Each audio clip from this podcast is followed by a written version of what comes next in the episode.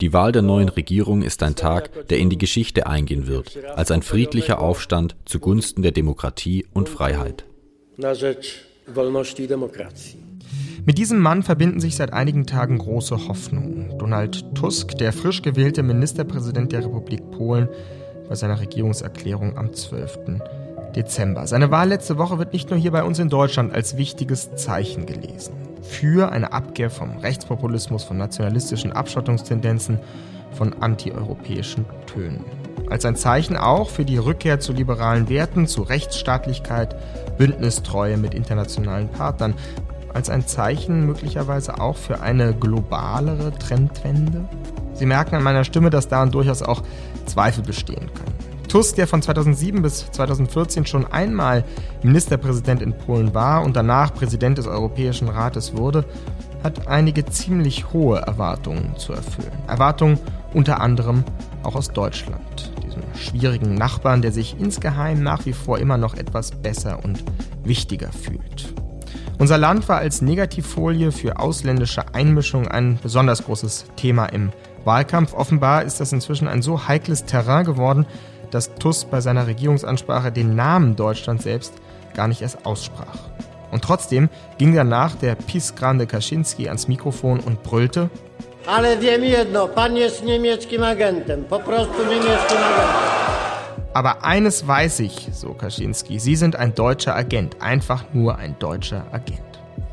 Was für eine Stimmung herrscht nach Tusks Wahl in Polen? Wie gespalten ist das Land? Vor welchen Herausforderungen steht die neue Regierung? Werden sich manche Hoffnungen, zum Beispiel hier in Deutschland, auf ein uns genehmeres, liberales Polen schnell als Illusion erweisen? Oder zeichnet sich wirklich eine Wende ab, die auch Auswirkungen auf das europäische Gefüge und Machtverhältnis haben könnte? Darum geht es im heutigen FAZ-Podcast für Deutschland. Als Gäste erwarte ich unter anderem den Vorsitzenden der deutsch-polnischen Parlamentariergruppe, Paul Ziemiak, und den jungen konservativen Politikwissenschaftler Adam Jarosch. Mein Name ist Simon Strauß. Heute ist Montag, der 18. Dezember und es ist gut, dass Sie dabei sind. Zunächst bin ich jetzt verbunden mit unserem Korrespondenten, unter anderem in Polen, Gerhard Gnauk, der nicht nur in Warschau geboren ist, sondern 2018 auch das Buch Polen verstehen veröffentlichte. Von ihm können wir uns also nicht ganz so unrecht Antworten erhoffen auf die Frage, was die polnische Mentalität ein paar Tage nach der Wahl auszeichnet. Herzlich willkommen im FAZ-Podcast für Deutschland, lieber Herr Knauk. Ja, schönen Gruß nach Deutschland. Zu Weihnachten reichen wir uns wieder die Hände, hat Donald Tusk im Wahlkampf versprochen. Jetzt hat er die Wahl gewonnen. Wie realistisch ist seine Prophezeiung? Wird er das Land so schnell versöhnen können? Ja, Weihnachten ist eine gute Zeit in Polen, äh, um über Spaltung und Versöhnung zu sprechen. Äh, die Realität in Polen sieht seit vielen Jahren ja anders aus als versöhnlich äh, und auch immer in der Weihnachtszeit, also sagen Portale, Illustrierten, Fernsehmoderatoren, geben Ratschläge, redet am Weihnachtstisch mit euren Eltern, Großeltern bitte nicht über Politik, Kirche und dies und das und jenes. Wenn jetzt Tusk äh, im Wahlkampf sagte, zu Weihnachten reichen wir uns die Hände, naja, das war immer noch ein bisschen Wahlkampfatmosphäre, um den unentschlossenen äh, Wählern sozusagen mitzuteilen, wir machen keine Nacht der langen Messer. Und wenn wir schon aufräumen, wenn wir Leute entlassen aus dem Umfeld der alten Peace-Partei, die jetzt die Regierung abgegeben hat, dann wird dieser Prozess nicht lange dauern. Ich glaube allerdings, äh, vieles wird Monate dauern und äh, die Regierung ist ja auch jetzt äh, durch die Verzögerungstaktik der anderen Seite auch sehr spät ins Amt gekommen, jetzt im Dezember. Und es wird ja gesagt, alle diese Änderungen und Ablösungen müssen rechtsstaatlich zugehen. Die Frage, was wird sich also ändern? Also personell kann man, ändert man schon jetzt schnell. gucken Sie, also die Ministerien, die Armeeführung, Chef der Polizei auch zurückgetreten. Dann gibt es die Staatskonzerne und dann gibt es die schwierigen Felder der Justiz, äh, wo man halt auf verfassungswidrige Weise eingesetzte Richter hat zum Beispiel oder wo irgendwelche Prozeduren geändert wurden. Da wird das auf jeden Fall länger dauern und wie gesagt, es muss ja alles teilweise auch in Gesetze gegossen werden. Das Ganze ist wichtig, auch damit Polen äh, seine Gelder aus dem Corona-Aufbaufonds endlich bekommt, also 35 Milliarden Euro äh, über die Jahre an Zuschüssen und Krediten. Und dann gibt es natürlich noch weitere Felder, die heikel sind, zum Beispiel Abtreibung. Das steht zum Beispiel nicht im Vertrag der neuen Koalition, also jedenfalls nicht äh, präziser. Ein Teil der Koalition sagt über Abtreibungsrecht, das ja hier sehr streng ist. Im Moment äh, sollte man ein Referendum machen. Referenden spielen in Polen eine größere Rolle als in Deutschland. Das äh, wird natürlich ein, ein schwieriges Kapitel. Und es gibt andere Sachen noch, äh, vielleicht die weniger äh, problematisch sind, also dass man die Lehrinhalte in den Schulen modernisiert, dass man die Wirtschaft in eine grüne Transformation schickt, dass man in die Atomenergie einsteigt übrigens äh, und manches andere mehr. Mhm. Ja, die Wahl von Donald Tusk, das haben Sie ja auch schon angedeutet, wird ja nicht nur in Deutschland, sondern in vielen Ländern Europas darüber hinaus durchaus mit großen Hoffnungen verbunden. Rückkehr zur Rechtsstaatlichkeit, neue Bündnistreue, liberales Demokratieverständnis. Aber ist das jetzt, wenn Sie darauf schauen, nicht auch etwas illusorisch? Ich meine, er ist ja nicht nur liberal, er ist ja auch konservativ, oder? Ja, und er hat ja eine Drei-Parteien-Koalition, die nun eine ausgesprochen äh, linke Kraft, die sich ja auch so nennt, eben die Linke beinhaltet und dann eine ein weiteres Wahlbündnis aus zwei Parteien, das so insgesamt vielleicht ein bisschen schwarz-grün ist in sich und dann halt seine Partei. Er selber ist ja sozusagen in der Wendezeit mit dem Liberalismus äh, eigentlich groß geworden und jetzt natürlich wird er gucken und äh, auch gucken, was er nicht ändern sollte an der Politik der Vorgänger, zum Beispiel die Sozialpolitik. Ja, also ich würde sagen, Polen ist in diesen letzten Jahren von einer Marktwirtschaft äh, stärker zu einer sozialen Marktwirtschaft geworden und das möchte natürlich kaum jemand äh, gerne aufgeben. Dann gibt es Migrationsfragen, dann gibt es äh, auch die Frage von Verteidigung und Aufrüstung, äh, wo der Kurs der Vorgänger nicht so einfach über Bord geworfen werden wird. Also das heißt eben, dass es äh, ähnlich wie in Deutschland eine ziemlich äh, große Aufgabe sein wird, diese unterschiedlichen Interessen dieser Koalition irgendwie zu befriedigen. Und dann wird es eben darum gehen zu fragen, was wird man wirklich verändern und äh, wo behält man eigentlich lieber, hält man lieber den Ball flach. Jetzt zum Thema Deutschland. Wir sind ja sozusagen, wir hätten uns ja ein deutsches Publikum und Sie haben ja auch bei uns in der FAZ ähm, interessant berichtet über die, ja, fast schon taktisch-strategische Auslassung des Wortes, des Namens Deutschlands in der Regierungsansprache von, von Tusk. Was, wie sollen wir das jetzt verstehen? Ist das ein Zeichen doch einer Abwendung oder ist das Furcht vom politischen Gegner? In der Tat, ich habe auch vorhin noch mal die Regierungserklärung gelesen. Früher hat man immer geguckt, wenn ein neuer Regierungschef in Polen kam, in den letzten Jahrzehnten, welche Länder nennt er zuerst und wie gewichtet er das und Amerika und Großbritannien und Frankreich äh, Deutschland, äh, Deutschland kommt nicht vor, Frankreich kommt auch nicht vor, aber dann habe ich noch mal genau geguckt und es kommen eigentlich gar keine Länder vor, mit Ausnahme derer, denen er sich jetzt deutlicher zuwenden will, weil man ein gemeinsames Gefühl für die Bedrohungslage in Europa hat, nämlich das sind die baltischen und die nordischen Länder. Da wollte er ja gestern nach Tallinn fliegen, nach Estland, äh, aber die Gastgeberin Ministerpräsidentin Kallas äh, hat Covid bekommen kurzfristig und diese Reise wurde abgesagt. Aber das wäre außer Brüssel seine erste Auslandsreise gewesen.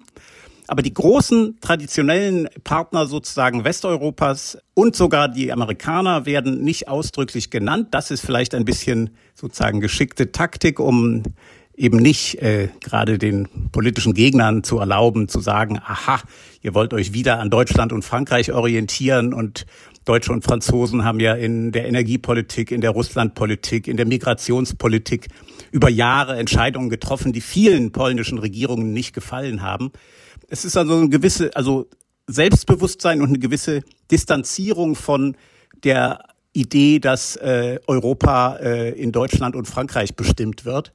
Und äh, Polen hat ja auch Grund äh, jetzt zu mehr Selbstbewusstsein, einmal wegen seiner herausragenden Rolle hier in dem aktuellen Krieg als Flüchtlingshelfer, als Transitland für Hilfslieferungen und zweitens eben, weil diese liberalen Mitte bis linken Kräfte eben einen sehr imposanten Wahlsieg gegen den internationalen Trend äh, jetzt äh, geleistet haben und da kann man also selbstbewusster gegenüber den Partnern im Westen auftreten. Mhm. Europas Zentrum rückt nach Osten, so heißt es ja jetzt allen Ortes.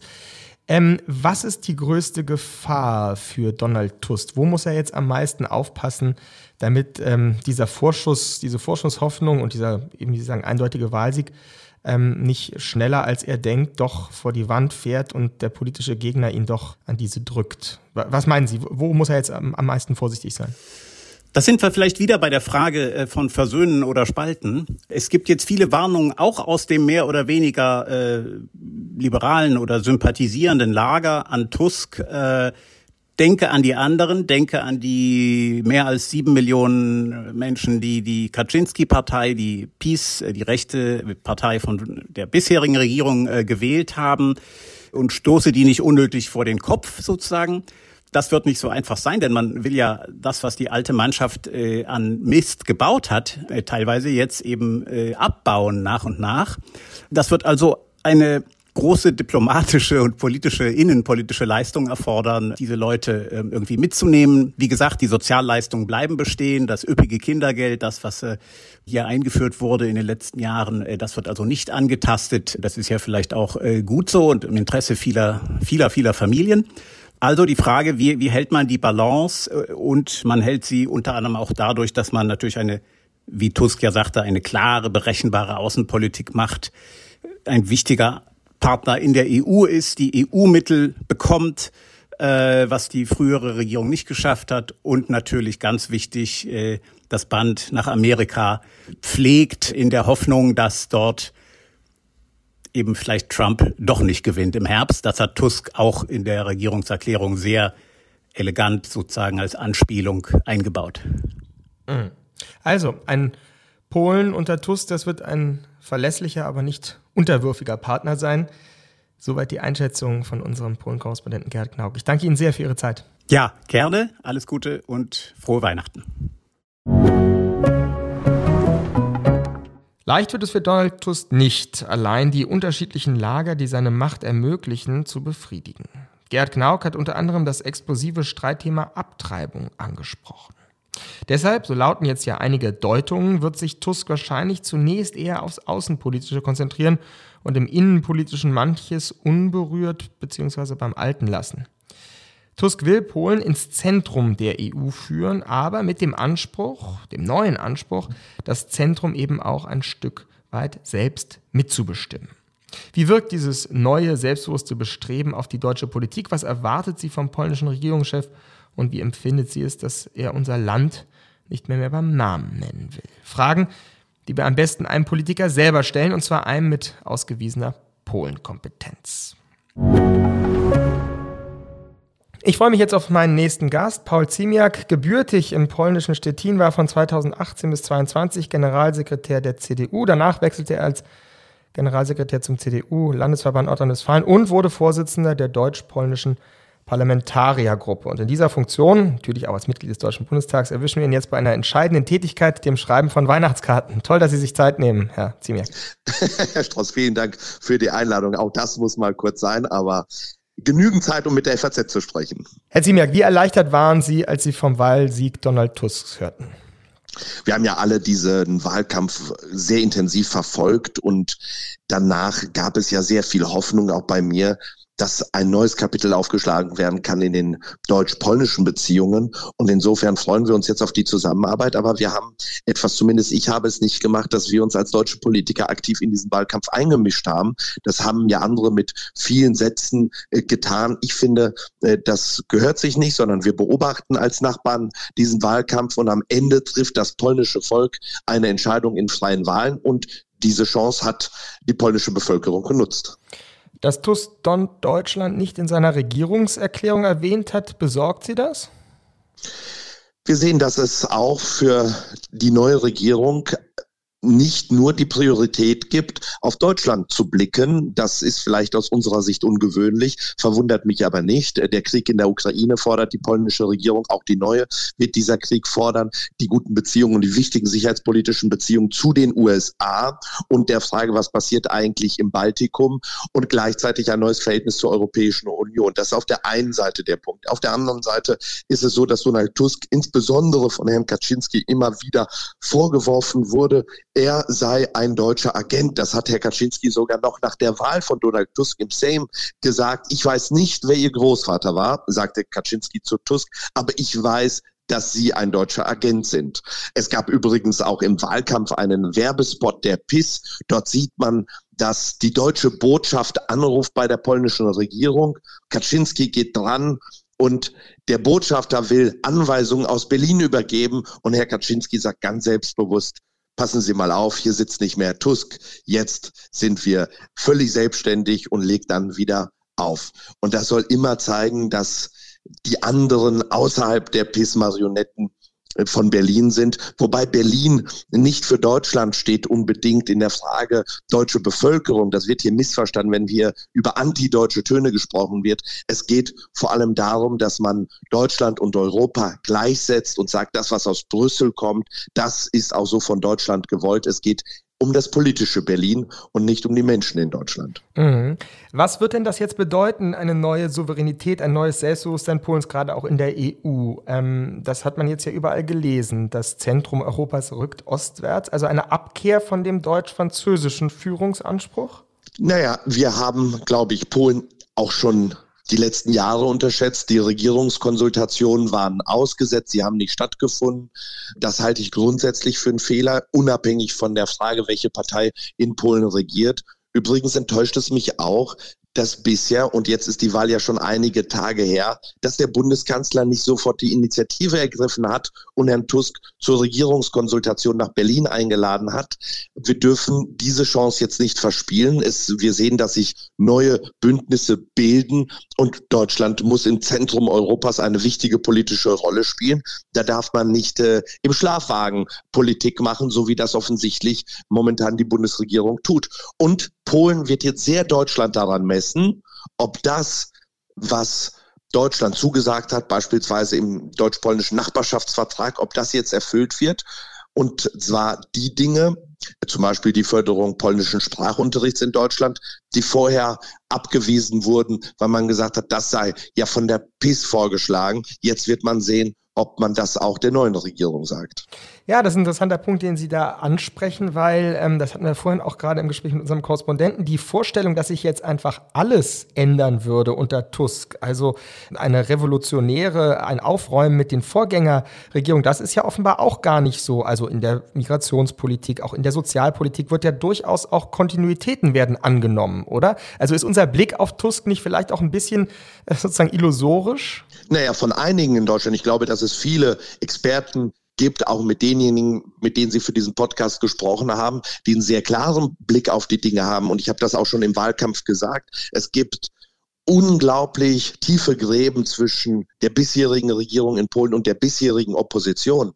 Aber das heißt nicht, dass bei einem Regierungswechsel in Polen man plötzlich alle Dinge anders macht. Und Sie haben es selbst genannt. Die Frage der Migrationspolitik ist etwas, was uns sehr, doch manche in Deutschland verwundert, denn auch eine neue Mitte, liberal und zum Teil ja auch mit Parteien des linken Spektrums besetzte Regierung ist der Auffassung, dass man keine Migrationspolitik machen möchte wie in Deutschland. Und deswegen wird es dort keinen fundamentalen Wechsel geben in der Haltung der polnischen Regierung. Und das enttäuscht einige, die immer als Ausrede genutzt haben, ja, da sind ja Rechtspopulisten und wenn es da zu einem Regierungswechsel käme, dann würde man das sicherlich so sehen wie die Ampel in Berlin. Das ist aber nicht so. Wir sind nicht in der Mehrheit mit der deutschen Position in Europa, sondern wir sind die Minderheit. Und das wird jetzt jedem äh, schmerzlich bewusst, denn auch die neue polnische Regierung wird dort äh, es anders sehen als die Ampel. Mhm. Wie gespalten erleben Sie denn, Sie sind ja oft auch in Polen, haben da ja noch Familie, Verwandte, wie, wie, als wie gespalten erleben Sie die polnische Gesellschaft? Ich denke da durchaus an die sieben Millionen, die ja trotz allem die PiS-Partei gewählt haben. Ja, die PiS ist nach wie vor die stärkste politische Kraft in Polen. Die Opposition hat durch ein Bündnis vieler unterschiedlicher Parteien, was auch nicht einfach ist, durch dieses Bündnis es geschafft, die PIS abzulösen. Aber die PIS bleibt ein wichtiger politischer Faktor in der polnischen Politik. Übrigens schaut die PIS jetzt schon auf die kommenden Wahlen, die anstehen, die Kommunalwahl in Polen, aber vor allem auch auf die wichtige Wahl zum Europäischen Parlament im kommenden Jahr. Insofern erlebe ich, wenn Sie jetzt fragen, wie ist es, wie ist es mit den Menschen, mhm. erlebe ich eine tiefe Spaltung, je nachdem, wo sie sind Die Propaganda und auch die harten Töne von allen Seiten haben ihre Spuren in der Gesellschaft hinterlassen. Das merkt man, dass es wenig Wechselwähler gibt, sondern es geht eher um die Frage, immer in Wahlkämpfen die eigenen Anhänger zu mobilisieren. Und man traut einfach der anderen politischen Seite nicht. Also wir leben in Deutschland noch in einem anderen politischen Klima. So hat die Auseinandersetzungen auch manchmal bei uns sind, äh, anders als in Polen. Da ist es sehr persönlich, es ist sehr emotional und die Gräben sind sehr tief und sie sind noch lange nicht zugeschüttet. Deutschland hat Polen zu Unrecht unterschätzt, sagt Paul Ziemiak und wünscht sich, so jedenfalls klang es in meinen Ohren, dass sich Deutschland in zentralen Fragen wie etwa der Migrationspolitik oder im militärstrategischen zukünftig durchaus ein wenig an Polen orientieren könnte. Da hat sich manches gewandelt in den letzten Jahren in dem Verhältnis dieser beiden Länder. Man könnte überspitzt sogar von einer Erwartungsumkehr sprechen. Denn als der damalige und übrigens auch wieder zukünftige polnische Außenminister Radosław Sikorski am 28. November 2011 mitten während der Finanzkrise in Berlin ans Rednerpult trat, sollte er historische Worte sagen, die heute, ein gutes Jahrzehnt später, klingen wie aus einer ganz anderen Zeit. Ich werde vielleicht der erste polnische Außenminister in der Geschichte sein, der das sagt, aber ich sage es trotzdem. Ich fürchte die deutsche Stärke weniger, als ich anfange, die deutsche Untätigkeit zu fürchten. In Polen scheint Deutschland viel von seinem alten Glanz verloren zu haben inzwischen. Die Enttäuschung über die Inaktivität und das Zögerliche hat das Verhältnis der beiden Länder stark eingetrübt. Was erwarten also die Polen von einem Deutschland heute? Dass es sich zurücknimmt, sogar etwas von Polen lernt? Das wollen wir jetzt den jungen polnischen Politikwissenschaftler Adam Jarosz fragen, der an der Warsaw School of Economics tätig ist. Grüß dich, Adam. Hallo, grüß dich, Simon. Eben gerade habe ich den O-Ton eingespielt der Rede von Sikorski, an die du dich sicher erinnerst. Wenn du an diese Rede zurückdenkst, Angst vor Deutschlands Schwäche und so weiter, hat diese Rede dir damals schon, 2011, aus dem Herzen gesprochen oder war deine Skepsis vor der deutschen Übermacht in Europa immer schon größer? Also in, die, in dem Kontext von damals, also ich würde das positiv beurteilen, weil es ging darum, dass Deutschland als das größte Land in Europa solch ein äh, Leader äh, oder führende Position nehmen wird. Und damals hat das niemand negativ interpretiert. Aber heute haben sich die Bedingungen tatsächlich geändert. Würdest du denn sagen, dass die Peace äh, mit ihrer sozusagen antideutschen, mit ihren antideutschen Tönen irgendwo schon auch einen Punkt getroffen hat? Also gibt es da auch etwas, was richtig ist an der, an der Skepsis gegenüber der deutschen Rolle?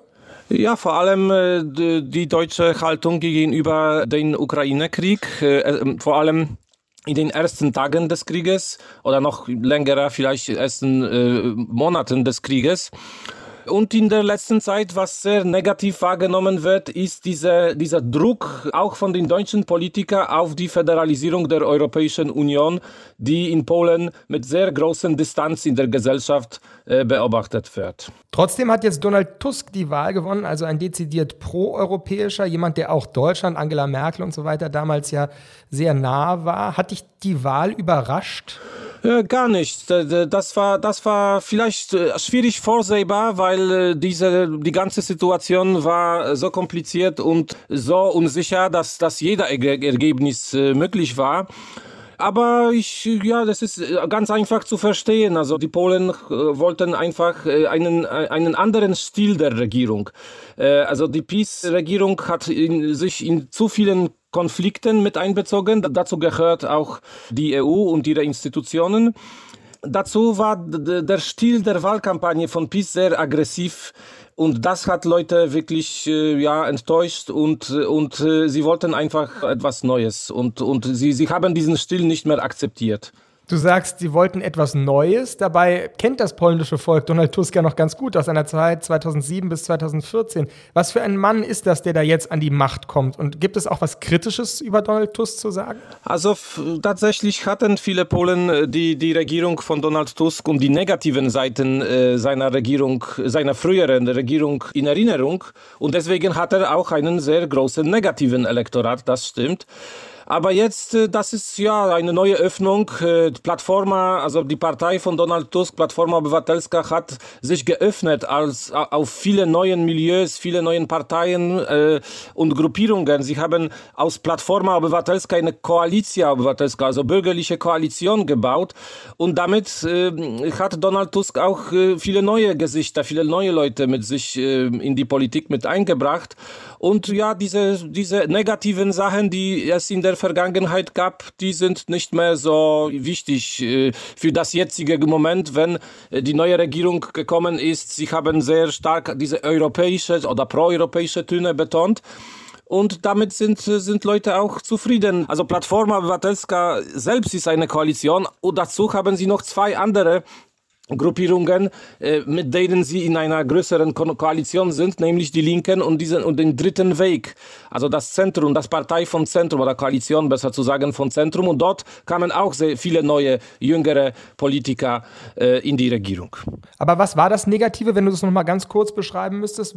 Warum haben die Menschen zum Teil Donald Tusk in schlechter Erinnerung behalten? Also vor allem äh, ging es um die wirtschaftlichen äh, Sachen. Also zum Beispiel, also die Löhne waren sehr sehr, sehr niedrig daran. Bei, bei vielen, viele Menschen in der Gesellschaft hatten sehr niedrige Löhne, sehr niedrige Rente, zeitbefristete Verträge in der Arbeit. Die Arbeitslosigkeit war, war relativ hoch. Und Donald Tusk, vor allem in seinen letzten Jahren, hat, äh, also das nämlich 2003 bis 2014, äh, hat äh, keine solche Visionsstrategie gezeigt, wie das Land nach vorne zu bringen, sondern er äh, hat selbst diese, diese Losung vom warmen Wasser im, im Hahn propagiert. Und das bedeutete, dass man keine große strategische Visionen braucht, sondern man muss einfach verwalten, dass ja alles im Prinzip behalten ist, wie es ist. Das am Ende hat, hat eine negative Wirkung, ja, weil, weil viele, viele Gruppen in der Gesellschaft lebten damals auf sehr schlechtem Niveau und das hat sich unglaublich in den letzten, in den letzten acht Jahren geändert durch Sozialpolitik von Peace, durch Verbesserung in der Wirtschaft, durch höhere Löhne und so weiter. Mhm.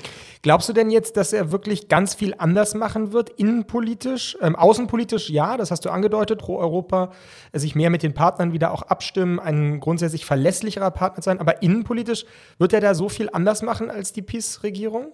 Also definitiv der Stil wird, wird anders, da, darüber habe ich schon gesprochen. Mhm. Äh, aber wenn es um diese, diesen äh, Policies-Bereich, also konkreten Aktivitäten, ja, sie haben ein paar Punkte, zum Beispiel Lohnerhöhung für, für die Lehrer, die eine Gruppe sind, die wirklich sehr wenig verdient und zum Beispiel es, es, es fehlen jetzt viele Lehrer, weil, weil niemand in den Schulen arbeiten will.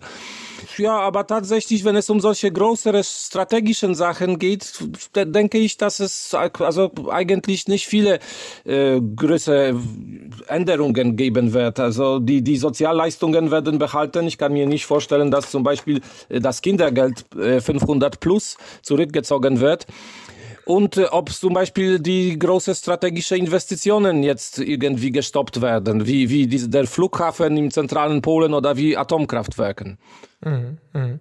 Was muss denn Tusk jetzt tun, um die ja am Ende doch sehr gespaltene polnische Gesellschaft zu versöhnen aus deiner Sicht? Also es sind ja immerhin sieben Millionen Menschen, die PiS gewählt haben. Was muss er denen jetzt für Angebote machen, deiner Meinung nach? Also meiner Meinung nach, äh, also einen eher moderaten Stil der Politik zu, zu, zu halten.